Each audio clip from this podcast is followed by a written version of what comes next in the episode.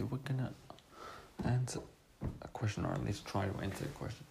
How effective is the UN Human Rights Council in protecting the rights of people with disabilities? And so the UN Human Rights Council is made up of 47 members, and you're probably wondering, well, how do these countries get elected? Well, they are generally elected by members of the UN through a direct and secret ballot.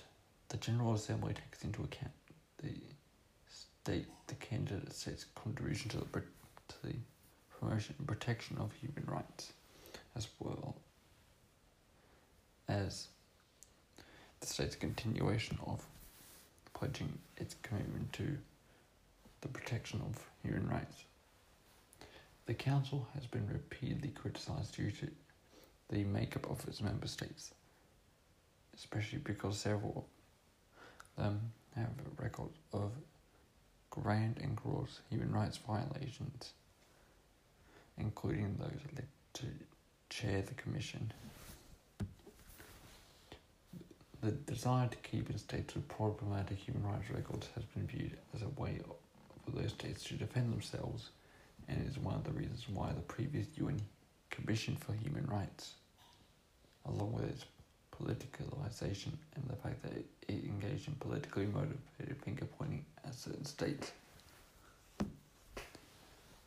While in constructive debate about solving human rights issues.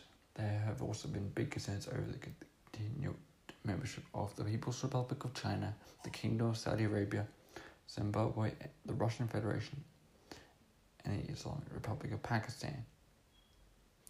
Each of these states have an extensive poor human rights file. Each of these states have extensive poor human rights records. And another concern is that by working on resolutions to condemn human rights, these states promote despotism and repression in their own countries. And so, just so you know, the Human Rights Commission that the Human Rights Council replaced in 2006, the exact same year as the CRPD was now was drafted.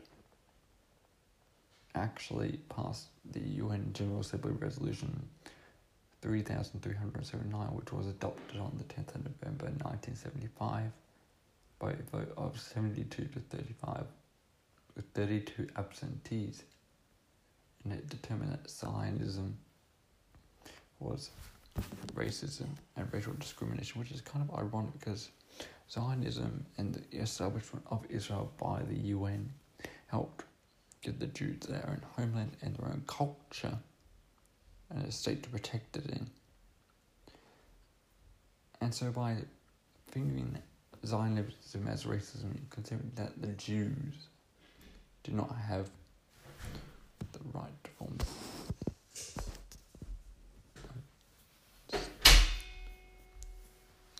to you condemning the fact that the Jews don't have the right to their own state, which is something they generally need. Okay, and so what does all this have to do with people with disabilities?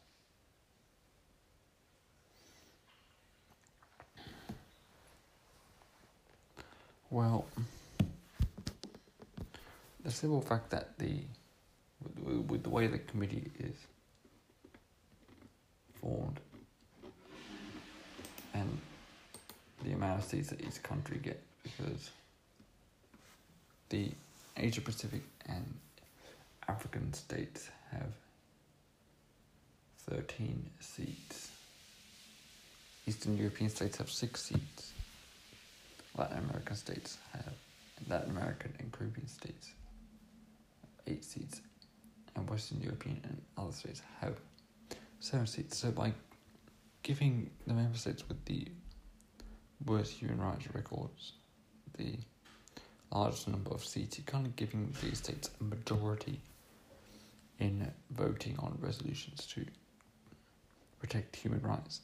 And generally speaking, protecting human rights isn't something that these states are necessarily the best, at least according to international standards.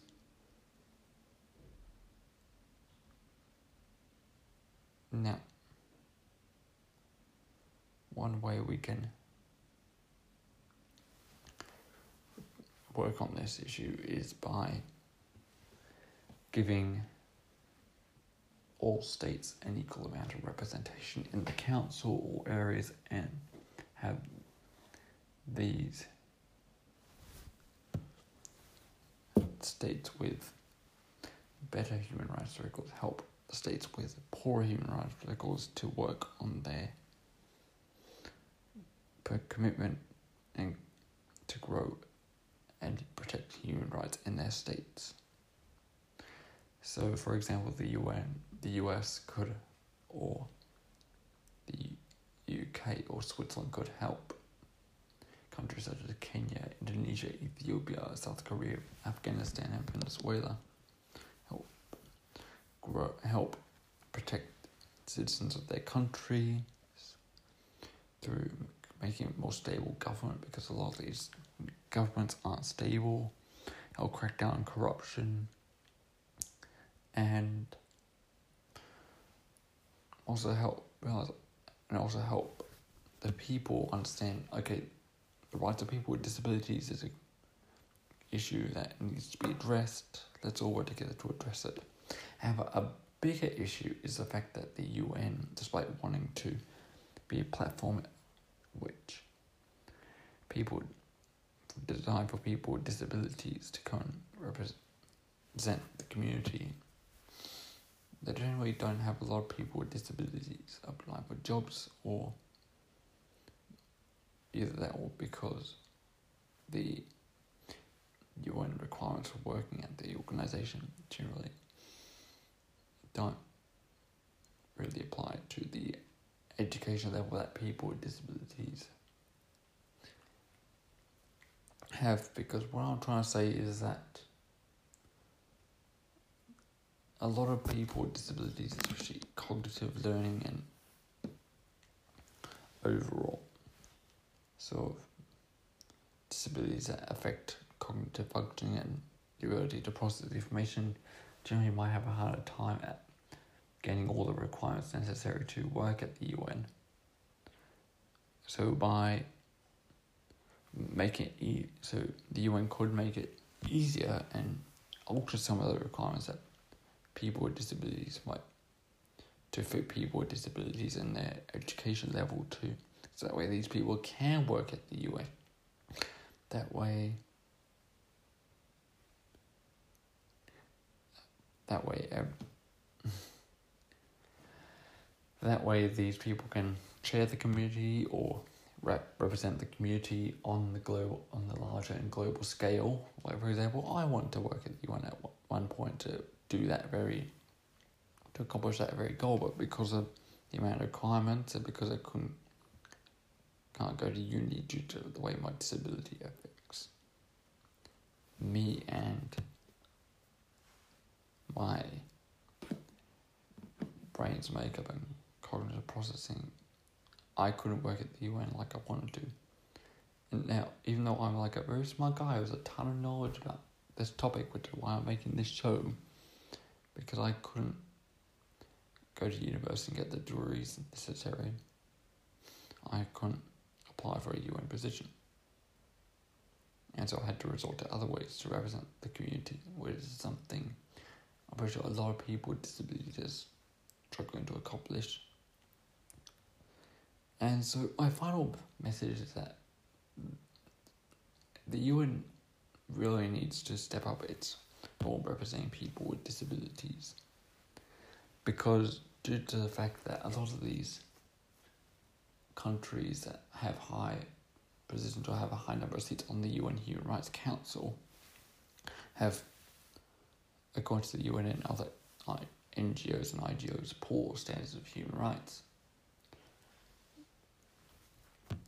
The institution just doesn't function properly because a lot of these countries could blame the UN for being Western central or Western centralized.